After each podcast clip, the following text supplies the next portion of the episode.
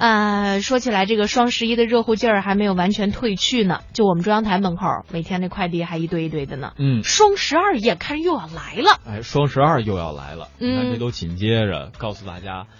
买买买的时候又到了。这两个因为电子商务而火起来的日子，使得全民在年末两个月呀、陷入到了消费狂欢，而人们对于电子商务以及因此而起的经济发展的关注也是持续火热。本月九号，国务院就出台了关于促进农村电子商务加快发展的指导意见，也让正在全国各地迅速发展的淘宝村再次聚焦于公众的讨论之下。我们先给大家说说来自于阿里研究院的一个数据啊，截至到二零一四年的年底，全国一共有十个各省市出现了淘宝村，总数量达到了两百一十二个。浙江、江苏、广东三个省份的淘宝村数量稳居全国前三。二零一五年，淘宝村的数量预计继续呈几何式的增加。大众创业、万众创新的时代背景下，作为互联网加农村的典型产物，淘宝村已成为影响农村经济发展的新兴力量，被看成是解决农业升级、农村发展、农民增收的有效途径。哎呀，这一段的评论太赞了，我觉得燕儿姐可以参选《中国好声音》的下一季。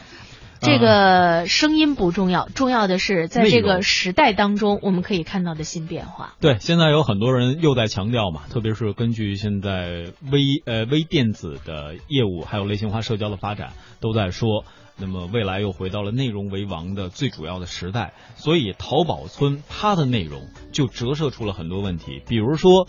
这样的淘宝村会给农村未来的发展注入怎样的活力？还有呢，就是农村的相关的电子商务发展之路是左还是向右？那么最近呢，咱们中央台的记者也是深入走访了浙江、广东、江苏等多地的淘宝村，试图呢也呈现电商带给农村的变化之喜、创新之困以及发展之忧，在这里边也都会有所感悟。那在今天的节目当中呢，我们为大家就来关注一下，在农村的这个呃电商当中，都会玩出一些什么样的新式样。因为我本身这样是高位截瘫，村里的人都没想到，我现在我这样的我还能赚钱，想不到就是我还有今天。说话的陈志龙是浙江临安马孝村的淘宝带头人。二十多年前，一次意外夺去了他的行走能力。说起刚开网店的情形，陈志龙说，最初因为村里交通不便，他会害怕接的单子一多没办法送出去。那个时候呢，我不敢做大，我就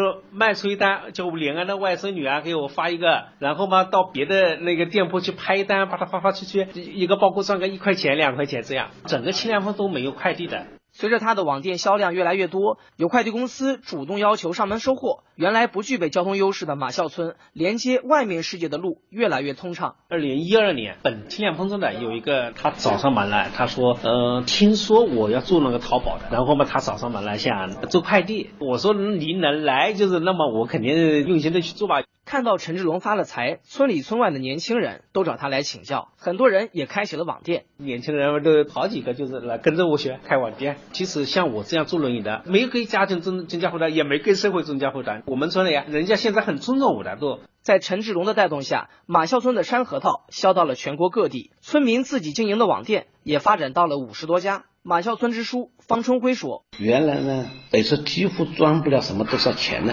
现在呢，我们足不出户能够把我们的产品通过网上可以销出去了。就是讲一个汽小汽车好了，我们村民拥有的汽车辆，我们总共是三百五十多辆车，四百七十户农户，像宝马、奥迪啊，都是上档次的车了。”借着互联网加的创业东风，浙江多个类似的村庄依托当地的产业基础，电商之路越走越宽，不仅带动了村民就业，也改变了村庄的精神面貌。这种翻天覆地的变化也发生在江苏常熟的盐里村，全国百分之六十的人从事电子商务。依托于常熟丰富的配套产业，服装设计、物流方面较为发达，很多外地人也来到这里做淘宝。盐里村淘宝商户王女士，反正今年竞争我感觉啊，压力比去年还大。好多外地的小伙子，那种有的是大学刚刚毕业的，像张双城那种附近的，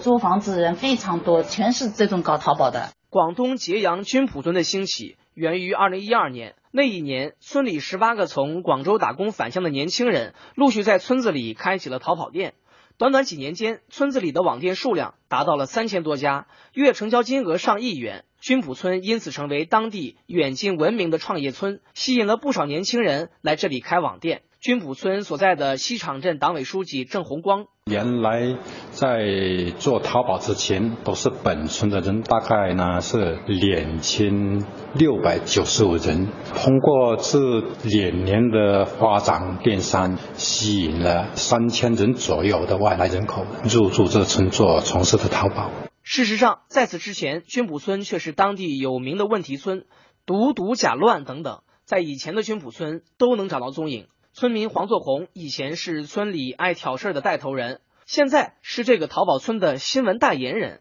沥青这条路啊、路钉啊，都是这两年搞的。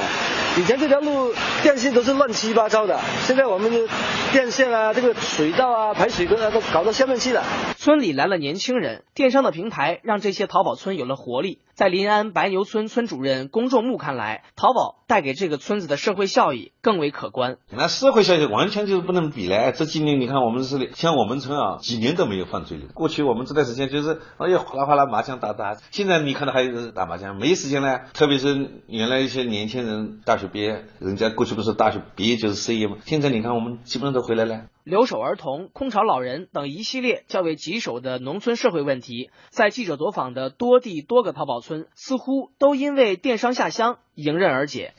实际上，并不是村子里有人开网店就是淘宝村，更不是每一个村子盲目复制就能成为淘宝村。要想成为淘宝村，村里网店活跃数量得达到全村家庭户数的百分之十，年交易额达到千万元以上。这是一种网商聚集在某个村落的经济现象。记者在多地采访中发现，淘宝村并不会凭空聚集形成，已成规模的淘宝村大多都具备一定的产业基础。广东揭阳以服装见长，江苏睢宁主打家具，浙江临安的农副产品较为突出。除此之外，还要有带头人，比如前面提到的马啸村的陈志龙，以及军浦村的那十八个年轻人。示范效应也是成就淘宝村的主要因素。至少，浙江临安白牛村电商协会秘书长张青是这么认为的。一方面是资源，另一方面是人，这两点是最关键的因素。农村嘛，本身就是比较会模仿一个熟人社会，我这里做的好了，周边的人他会纷纷的开始效仿。一群八零后的年轻人接过父辈们创业的枪，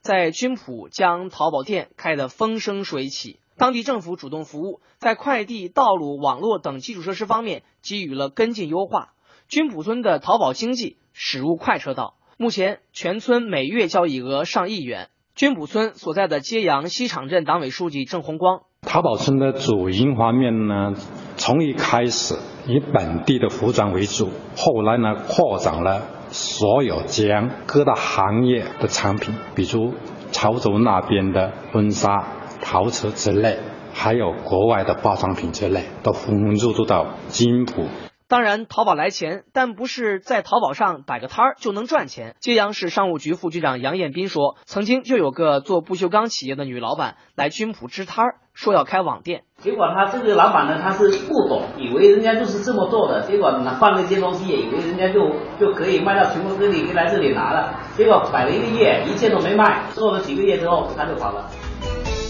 嗯，淘宝啊，我觉得会给很多人机会哈。就是以前呢，可能我们由于交通不便，或者说这个信息沟通不畅，然后让一些好东西啊大家不知道。但是现在呢，你放到淘宝上去卖，如果东西足够好的话，还是会有很不错的这样的一个说呃一个这个用户或者是说购买力的这样的一个基础。嗯但是如果要是不懂这其中的规律，以为你只要在淘宝上注册一个店就可以这个赚钱的话，那我觉得一定是一个非常错误的想法。